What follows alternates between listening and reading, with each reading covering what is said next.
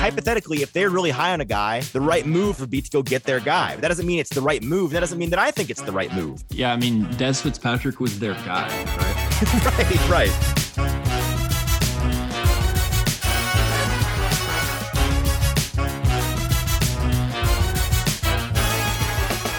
Welcome into the Titans 10 for Wednesday, April the 6th. I'm your host, Easton Freeze, a broadcaster and writer with Broadway Sports Media and the 440 Podcast Network, joined as always by James Foster of No Flags Film on YouTube, Twitter, and Patreon. James, hello. How's it going? It's going well. We uh we're just going to do a little pod today covering some Titans news from the last week. Um our last pod on this feed was our interview with Austin Gayle last week, which if you missed it, definitely go back and listen to that on Thursday, I believe is when it came out. And uh, it was a great conversation. We talked about the draft. We we went through a, a number of different prospects. He's an incredibly talented guy, so it was a great time talking to him. Today we just wanted to cover I've got three things written down. The first of which and we can only touch brief, briefly on this if we want to because I don't have a ton to say. Um, I don't think anybody should have a ton to say because it, it was a non-story from the beginning. The AJ Brown trade rumors, if you want to call them that, I'm not sure if you can substantiate the person doing the rumoring as being uh, very qualified to to know what they're talking about. Eh, there were there were a handful of people in New York Jets Twitter and media and the fan base kind of took it and ran with it. This idea that AJ Brown, amongst some other young wide receivers in the league, like DK Metcalf in Seattle, Deebo Samuel in in San Francisco, but it, they seem to have fixated on AJ Brown. I'm guessing because of his relationship with Elijah Moore um, and Corey Davis, who are receivers in New York. Because he doesn't have an extension, they seemed to latch onto this idea that, you know, the Titans could be looking to move AJ Brown. His price tag could just be too much for them to bear at 20 to 25 million dollars when he gets his extension, which I expect him to get probably this this summer, but at, at some point they will extend him because he'll remain with the Titans because he's their most he's the most impactful player. He's the he's the you know I don't know if you necessarily can say he's the best player on the team. There's certainly an argument to me to be made that he is the best player at his position on on the team, but he's certainly the most important player on the on the offense, and we saw that last year. It was demonstrated when he was on and off the field. Uh, how the passing game really fell apart when he wasn't there, and then he'd come back and in that San Francisco Thursday night game carried them to a win over a team that was really hot and got them a win that that really sealed them the one seed. So he's not going anywhere, and and it was it was always nonsense to me at least. What what did you did you have any thoughts on it besides this is ridiculous?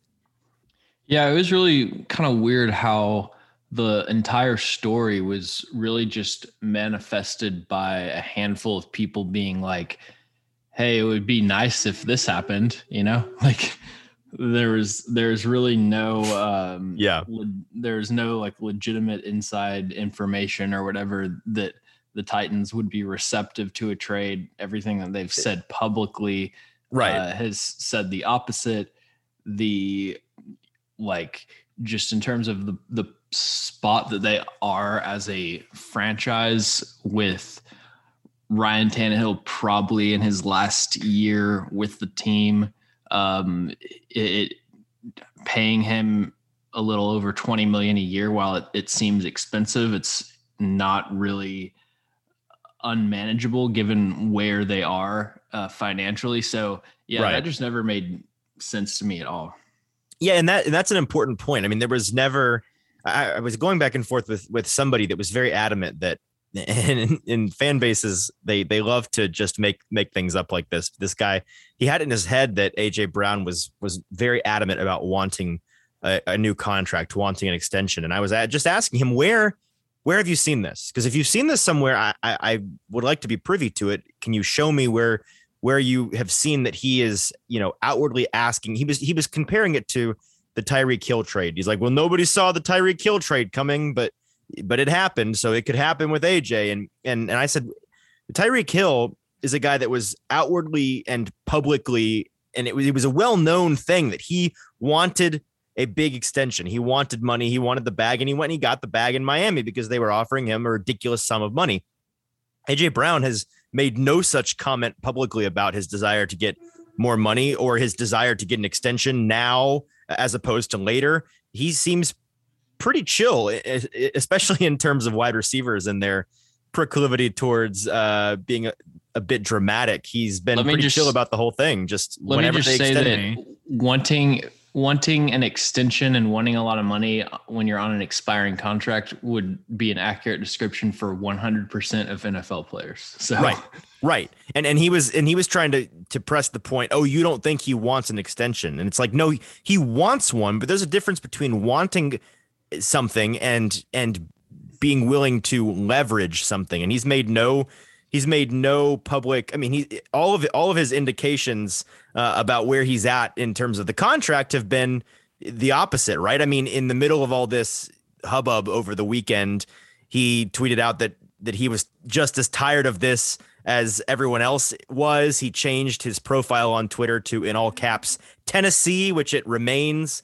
Um, and then it, it, came out today, I think, per Dianna Russini, that uh, her sources have indicated the Titans have no plans, of course, to move AJ Brown because there were never any plans to move AJ Brown, and the entire thing was based on faith, trust, and pixie dust. Really, like there was nothing, like you said, to have gone off of to think this might be a thing. And, it, and it's funny to watch all of Jets media and the fan base I've seen today have have done a a very uh, very smooth and commendable pivot from AJ Brown to well, DK was DK Metcalf was always really the more realistic guy, anyways, and he'd be an awesome guy in this system for X, Y, and Z reasons. So, uh, good luck with that. Um, I am, you know, have at it.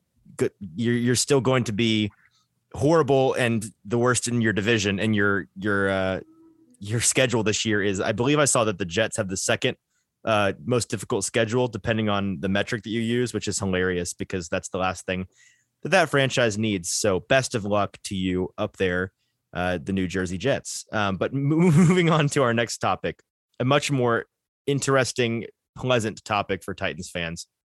This was a big deal at the very tail end of last week and over the weekend. The the latest breaking news on the Titans potential new stadium, which I, I, say potential up until this weekend, it was kind of up in the air as to whether or not they would be doing renovations, which is something that they had talked about doing previously. That was kind of the plan for the past year. And slowly it has transitioned towards, well, maybe they build a new stadium, right? Because the the price tag of renovating the current stadium the number just kept going up and up. The more problems they dug into realizing things that they had to change with the foundation and, and things being out of date the the the entire window infrastructure in the stadium would need replacing and they don't even make that window anymore. It's so old. All of these little details the price tag was getting so high that it recently it, towards the end of last season and in the beginning of the offseason titans officials city officials titans ownership was kind of hinting that they were thinking about a new stadium. And then on April 1st, which it was not an April Fool's joke, uh, believe it or not, I got a number of responses on my tweets about this that this was a nice April Fool's joke, but it, it was not an April Fool's joke. It was just inconvenient timing. The Tennessee House Speaker Cameron Sexton went on the Dan Mandis show, which is a show here in town on Nashville radio, to talk about the new stadium for the Titans. And uh, the the entire interview detailed the the plans for for this new stadium that are still preliminary. There's nothing set in stone, but there's a couple of things that we that we know. The the Titans put out a statement uh, reporting saying that, that the Adams family was prepared to invest 700 million dollars in a new stadium. They said, "quote We are all in on committing to our home here in Nashville." While we're still pursuing the best p- path forward for the stadium, any financing plan will involve significant private investment. We appreciate the collaboration of the state as we continue to investigate all options. Now, that private investment, I, I, believe the number that was being passed around this this weekend was around 600 million, the 600 million dollar ballpark. To add on to that 700 million dollars from the Adams family, the state is prepared to apparently, as long as and their their contingency is that it's a domed stadium. Um, so it's looking more and more like that's going to be what the Titans end up getting is is a domed facility, which we'll talk more about here in a minute. But if it's a domed stadium, the state governor Bill Lee seems prepared to offer in the five to six hundred million dollar ballpark. And then the the kind of last big chunk of money that you're expecting would probably come from the city, but but the city has Mayor John Cooper has been kind of reticent to commit to anything yet. Uh, you could see something in the three to four to five million dollar range from them as well. There are a couple of other small uh, avenues for money. The the Bills' new stadium plan that just got proposed and passed, I believe, involves a two hundred million dollar loan from the NFL. Um, so the NFL is not paying for the stadium, but they're they're providing a significant loan that I guess ownership would pay off eventually. So all of that put together puts you in the 1.6 to 2.1 million dollar ball or billion dollar ballpark, excuse me, uh, for the new stadium. Certainly a sizable chunk of change that, based on other stadiums that have been built recently, would be more than enough to build a really nice state of the art, um, industry leading domed stadium here in Nashville. That's all of the information uh, that you know the reporting side of things. Let's talk about uh, our thoughts on it, James. When you saw this information that came out on Friday uh, from the speaker and and on the radio, and talking about all these numbers from all these different places looking to give money, this all is kind of moving pretty quickly. Do you do you think that this is going to come to fruition? I mean, I hope so. I I think that um, you know when you compare Tennessee Stadium to the other stadiums around the NFL, it's one of the worst ones. the The main thing has yes. there been any indication about whether it'll be turf or artificial turf or what the deal with that will be? Well, so that was a that was a big point that I was that I had made in in my tweeting about it. There's not been any indication from the the people in charge of planning the stadium.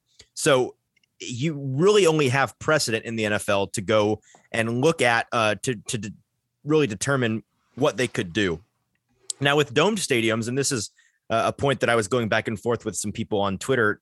People aren't really on the same page about this, so everybody huddle around, listen in here's the situation with precedent. And I'm not talking about what can and can't be done in terms of, well, well, technically you could do it this way. I, I, don't know, right? I'm not a structural engineer. I don't have any experience in building stadiums. I don't know what's technically possible. I don't know about the cutting edge technology of turf management and and light production in indoor stadiums. Like eh, maybe there's a way in the the cutting edge of technology to do things that haven't been done before.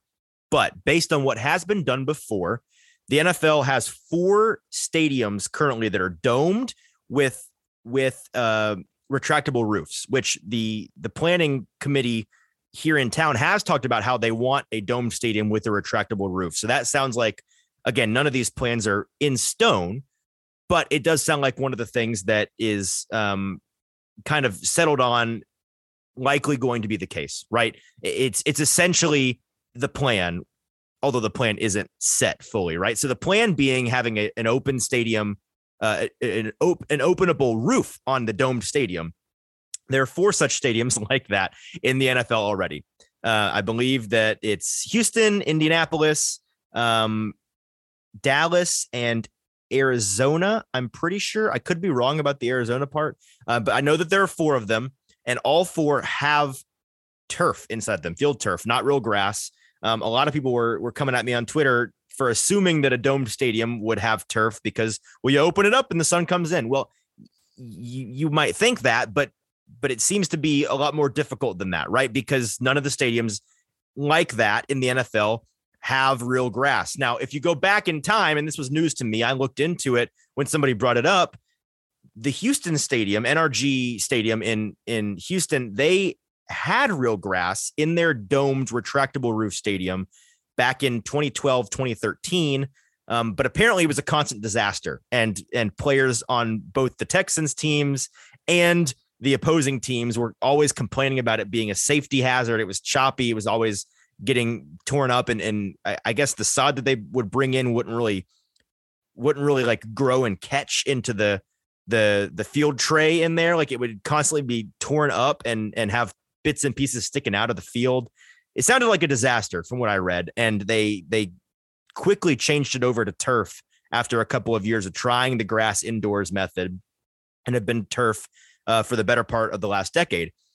So it sounds like the answer is no. Now, the other alternative, technically in in stadium design, is to do a field tray, right? Like in Arizona and in and in Las Vegas. Those are the two stadiums that have retractable field trays uh, where the entire field pulls out into the parking lot, right? Which is my favorite stadium and field design. I think that's doing it the right way because I'm a huge believer, and I, I have a feeling you probably are the same way, James, that football should be played on grass and and based on what you hear from players and people that are professionals in in the league who do this for a living the grass is significantly more forgiving on the body. It leads to significantly less injuries. Now of course that's a grass that's well kept um, but you hear from players all the time that they really aren't a big fan of playing on turf.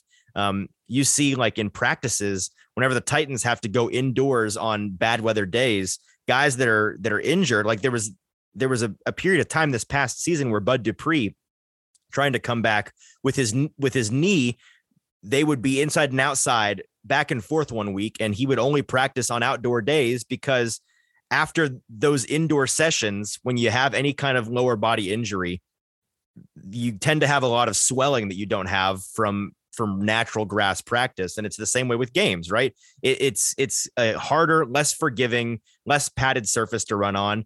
And it tends to and uh, this may be anecdotal I, I would be interested to look into the actual numbers on this but it seems to lead to more injuries is that kind of the sense that you get with with fake grass yeah that's kind of my main concern is that uh, i would want them playing on real grass uh, but you know, outside of that, everything that has been a part of of the projected proposal seems seems really promising. Right, and and to finish that po- that point on the field tray, it would be great if they could do that, and that would be the the easiest way for them to have a domed stadium with real grass. Unfortunately, based on where they're talking about building the stadium, which is going to be on the uh, I believe, yeah, the east side of the stadium, the the other side of the stadium from the river, away from the river, the big parking lot between uh, I believe I twenty four and sixty five. Could be wrong about that. Between those two interstate or uh, highways, right there, there's the big main parking lot, uh, parking lots that they will do away with and be building the stadium right next to the existing stadium, so it'll be built simultaneously.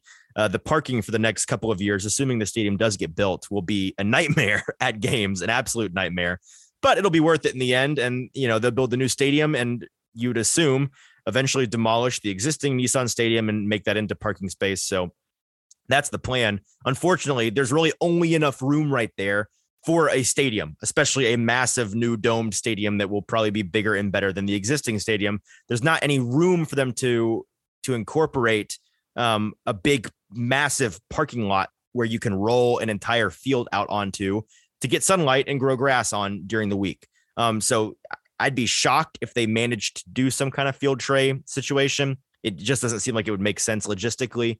Um, so it, it kind of sounds like turf is going to be the move, which sucks. And I'm, it's gross and I hate it and I will not support it, but um, it, it kind of is what it is. I think that they honestly, frankly, might not care. Um, but the plan is tentatively the only other information that they that they put out there on the stadium is that tentatively they're hoping to have it open for the 2026 season, I believe, um, which means it'd be three to four to five years, depending on delays, before they open this new, this new stadium. And so the Titans will be playing in Nissan Stadium for the next three, four, five years. I think it's great. It'll obviously be massive for the city because it'll bring in the opportunity for hosting a Super Bowl, hosting WrestleMania, which I don't know if you saw anything about it this past weekend. But WrestleMania, I've never been a huge wrestling fan. I have, have, have you been a wrestling fan at all in your life? No. No, me neither. But I, I watched bits and pieces of it, and it really Pat McAfee content driven. Him being a, a big part of WWE now and uh, being in that wrestling scene. Logan Paul came out and, and was wrestling. They're kind of embracing the meme that they are, I think, which is I think great for their brand um, it's obviously a fake sport and and everyone knows it's a fake sport but if they're embracing the fact that it's a fake sport and that we're just all pretending this is real and it and, and it's just pure electric big muscly men doing impressive things that aren't actually real but it's funny i think it's really fun and i i can't say that i'm inclined to do a pay-per-view and watch it on tv but if you gave me the opportunity in nashville to go to a packed eh, NFL stadium and watch that live, I would absolutely do that. That sounds electric. It sounds so much fun.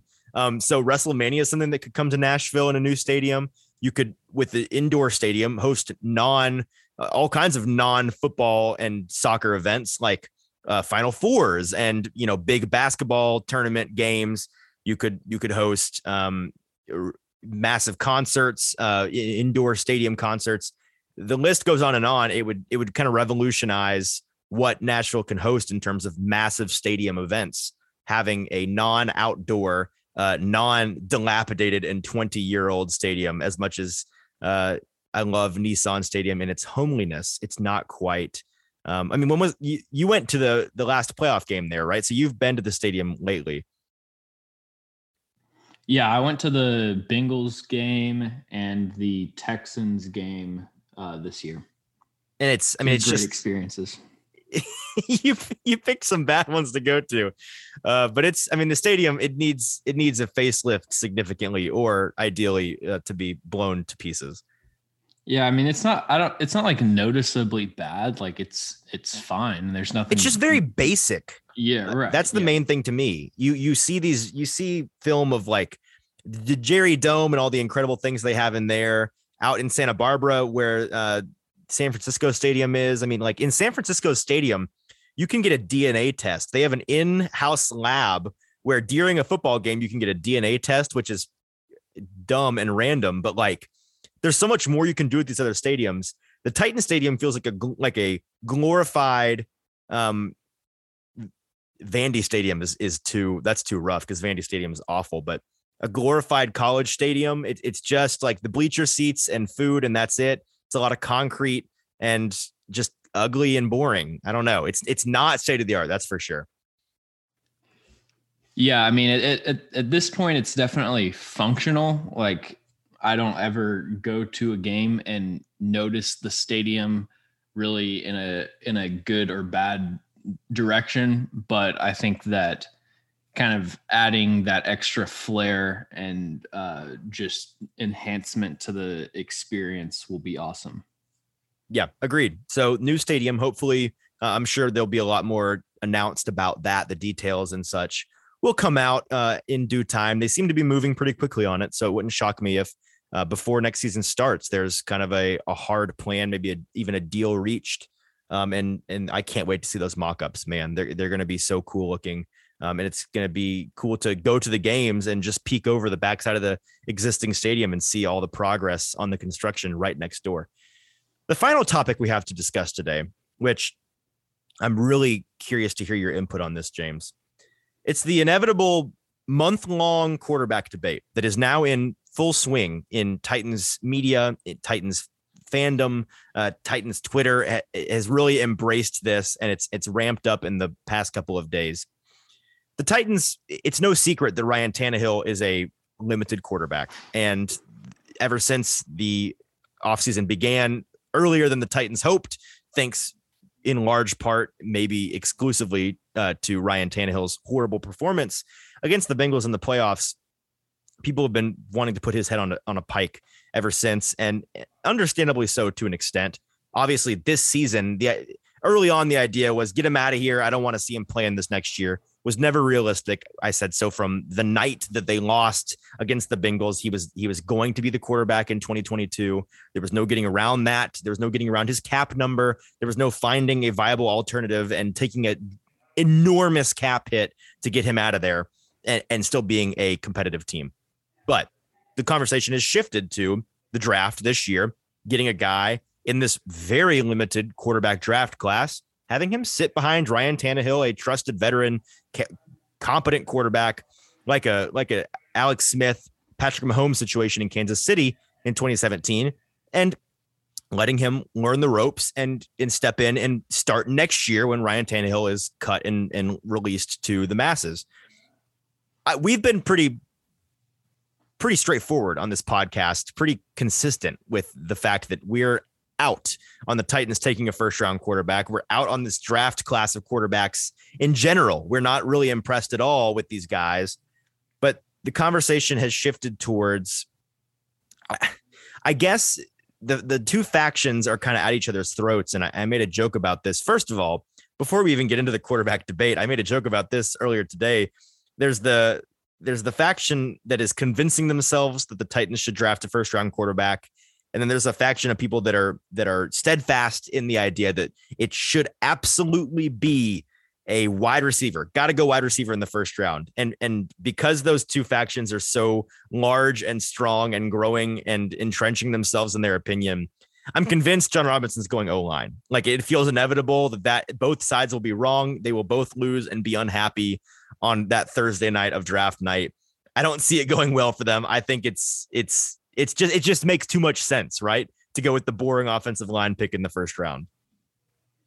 Yeah, I mean, I I really don't fall into either category as far as it ha- like it has to be uh, one certain position because well you're all about trading back which i think we we agree there yeah but i mean even if you are even if you are staying put at 26 it, it all depends on what positions other teams attack in the right. earlier picks like if there's a run on receivers then don't force the issue with receiver and take someone that shouldn't be taken in the first round. And that extends to every other position. Yeah, it, it certainly is going to be dependent on on who's available and what the the run on on different positions is early in the draft. I mean, I think selfishly, it would be ideal, in my opinion, for the top three or four quarterbacks to go far earlier than they should uh, have some desperate or foolish teams draft them in the the low to mid teens, and suddenly the last guy or the the best available quarterback at 26 is a you know a Matt Corral or um, a Sam Howell or a Carson Strong. Like if those if those top guys are gone, it might make up the Titans' mind for them. Um, because if they do have a, a quarterback in mind, I don't I don't think that they're enamored with this class as a whole. Like it would it would not shock me if you told me, oh, they've got a guy, they've got a quarterback who's their guy on their board who they have graded higher than you'd probably expect. That wouldn't shock me. It wouldn't. It would shock me if they're like, yeah, they want a quarterback, and there are three or four guys that if they're there, they're taking him. I just don't see that being the case this year, right? Yeah, I mean it's it's tough to say. Like it's it's really hard to uh you know, watch the film and then just assume that another team has your same evaluation uh, for a for a quarterback. Like I expect them to be higher on Desmond Ridder than I am because when I do my grades, they're not Titans specific. They're just sort of general grades for the entire team, right, or for the entire league. Whereas Desmond Ridder played in a similar offense to Tennessee's relative to to the other quarterbacks. So I would expect them to like him a little bit more. So yeah, I mean, I, it's I don't really get into the game of like projecting what a team what specific players a team is going to like outside of publicly available information. Um right. you know i think that uh I, I agree with your sentiment that I, I kind of hope that uh, some other teams will knock out the landmines by right. by taking quarterbacks off the board for the Titans. Um, so yeah, I mean, I, I which I might think, backfire because then then they take a then they take a Matt Corral at 26 and and you're just you're you're uh, you're punching yourself yeah. in the face. Yeah, I don't know. It I if I had to guess, my I'm leaning towards them not being uh not feeling like they need to force the issue on quarterback and and reach according to their board at 26 right but you never know well and and i, I want to talk about the debate that specifically right the, the the the ongoing battle over quarterback in titans media titans twitter. The going argument of of many on the pro quarterback side of this debate is really is is really a counter argument more than it is they are more arguing against the logic of people saying no quarterback than they are arguing for a quarterback in particular. Like, I, I don't see many people out there saying, you're wrong about this quarterback class. There's this guy or this guy or this guy that I'm really high on. And I think that that they're the team's going to see this too. And that he, I have faith that he's going to turn into a, a stud in the league. You don't really see that. You see people responding to people saying, like I like I would say, like you might say about a quarterback class being really weak. Taking a quarterback for the Titans doesn't make any sense for them in this position based on their draft picks, based on where they are as a team. All of these things, it doesn't make sense to them to take a, a quarterback from this draft class, considering how weak it is. They they'll respond essentially saying the argument boils down to, but what if you're wrong? Which is a really silly non-argument, right? Like they they love to talk about their favorite thing to talk about is the Watson and Mahomes draft class where Trubisky was the top prospect going in and Mahomes in particular had a had a really low grade. You know Joe Lunardi had or uh, uh not not Lunardi uh Zierlein had a 6.30 grade on on Mahomes and Trubisky had a 7 and, and the entire class was supposed to be a bunch of garbage. And then you got two generational talents out of it. Listen we got to stop talking about Mahomes and Watson like they're the rule when they're clearly the exception, right? Like I, I listed today on Twitter a whole a whole list of guys in that Zierlein uh, ranking system that he has, and it's just one person's prospect grade, right? Like so it changes, but it's a good barometer for a consensus, I think.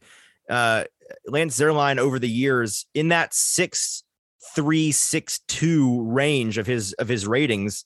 He's had Nathan Peterman, DeShone Kizer, Jordan Love, Jacob Eason, Drew Lock, Daniel Jones, Ryan Finley, Mason Rudolph, Connor Cook, Johnny Manziel, AJ McCarron. All of those guys are between six two, six four, which on his scale, he says is a potential future starter, potential starter to your quarterback. So the Mahomes and and Josh Allen types that were also in that range. They're like it happens, right? Like you get guys that are kind of diamonds in the rough, they end up being incredible. But we can't we can't keep talking about them like they're the rule. Yeah, I, that I think um I think you can sort of take this specific argument or spat I, I would call it a spat just to uh emphasize how dumb it is, but like I think you can sort of take that argument and really extend it to just the entire draft process and the fact that people way overestimate how possible it is to accurately predict how these prospects are going to develop. Hmm. Like you can take anyone that that gives their draft opinions publicly, whether it's um, you know, Lance Zierlein, Dane Brugler, Mike Renner, even someone like Brett Kollmann or Chris Sims, any of these people, and they'll have they'll have takes where they're higher on someone in the consensus, they'll be lower on someone in the consensus. And then in three years, people are like, "Oh, look, you were you were wrong on Justin Herbert," or "Oh, um, Chris Sims was right that you know Lamar Jackson was the best quarterback." Ultimately, I just think it's so random that it's like I think getting fixated on these individual grades and and projections of how these players are going to turn out it, it's such a small sample size and it is just so incredibly difficult to project the career outlook of players uh, without being able to know you know their personal work ethic the scheme fit that they're going to, mm. the quality of coaching that they're going to receive, their injuries. It's like all I can really do is say like if they succeed, this is probably the reasons that they're going to succeed. If they fail, right. these are probably the reasons they're going to fail. But you know, so much can change and so yes, it's true that that uh a, quarterback class that doesn't seem very strong on the surface could turn into a quarterback class that has like two or three high quality starters but ultimately all i can tell you is what the film says, and the film says this is not a very strong quarterback class. Right, and and because it's so random and it's so scheme dependent, it's so fit dependent, it's so um, landing place dependent. I mean, a, a massive part of across the board at all these positions, the success of these guys is is going to be based on, especially in the immediate. Um, people don't like to wait and, and evaluate draft decisions three to four years down the road. They like to see what they do in their rookie year based on immediate success. A lot of it, if not the majority of it, is based on where you go and and the the quality of the landing spot that you that you find yourself in as a as a prospect in the draft. But but when it's so not random, but you know, just unpredictable, it becomes a a probabilities game, right? It's a it's a likelihood calculation and it's about what is your personal risk evaluation system, right? Like if if you think that quarterback is is such a massive need for this Titans team that you would rather take a you know five percent chance of success swing at 26 um, on a quarterback than go with a, a higher likelihood selection of a wide receiver or you know a, a lineman that's that has fallen further than he should like a really high value pick because odds are if they're taking a quarterback at 26 like we said earlier it's not going to be a high value selection because quarterback the position just naturally there's going to be a quarterback inflation where quarterbacks are taken earlier in the draft than they should be because of the nature of the position, right?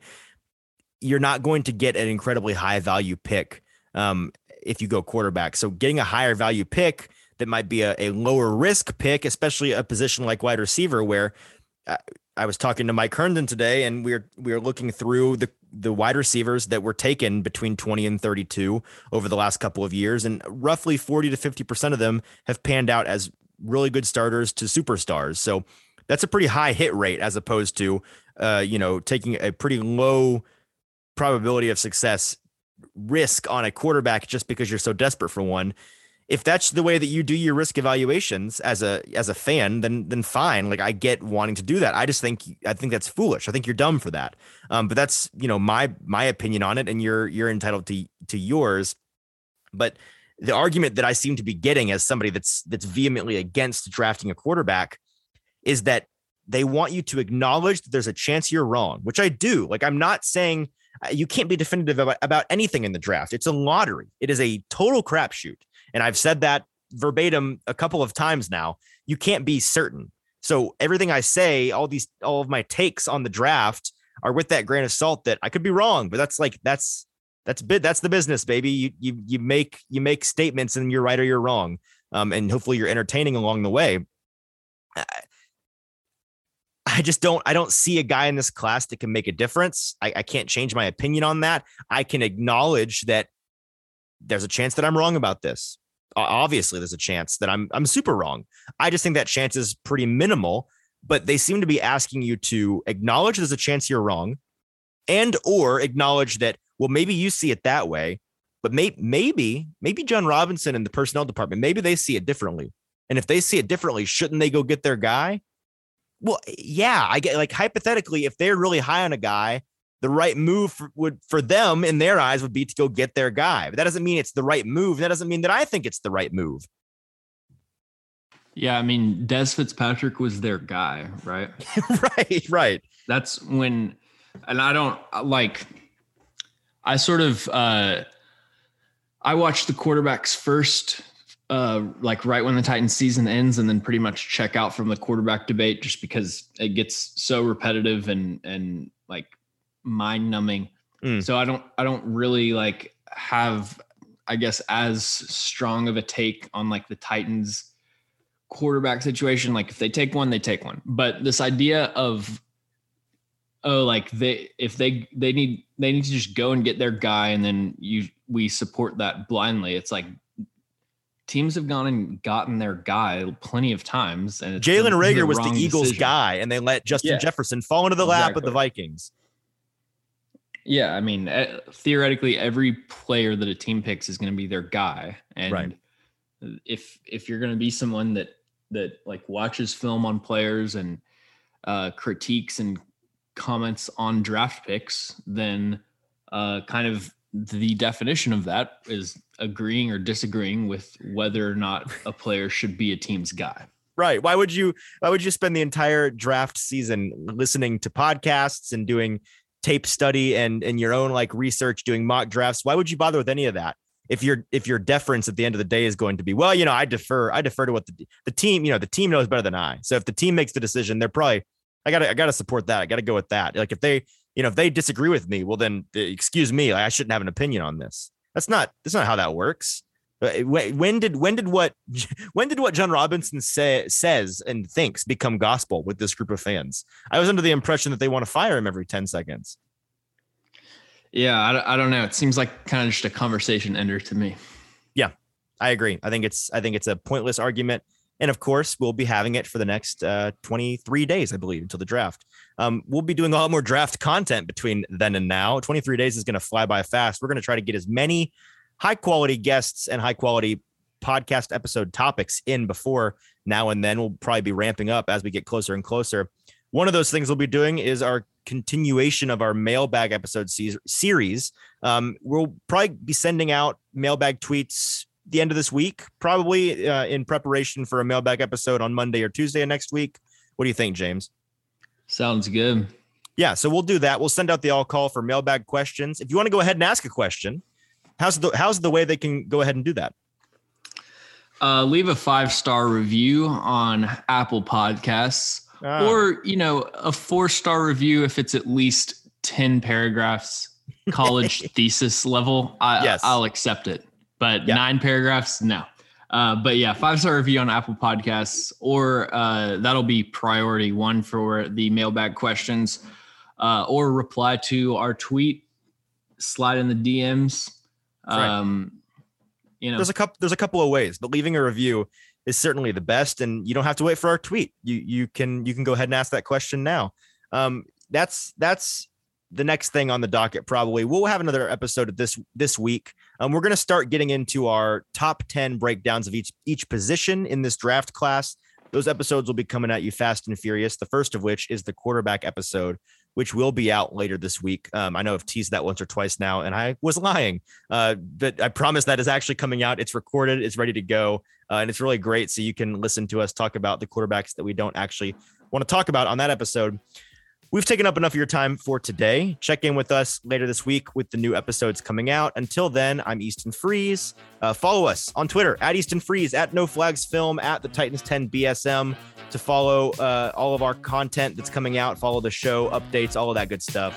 Make sure that you're following No Flags Film on YouTube, subscribe to his Patreon, all of those good things. And we will talk to you next time. Peace out.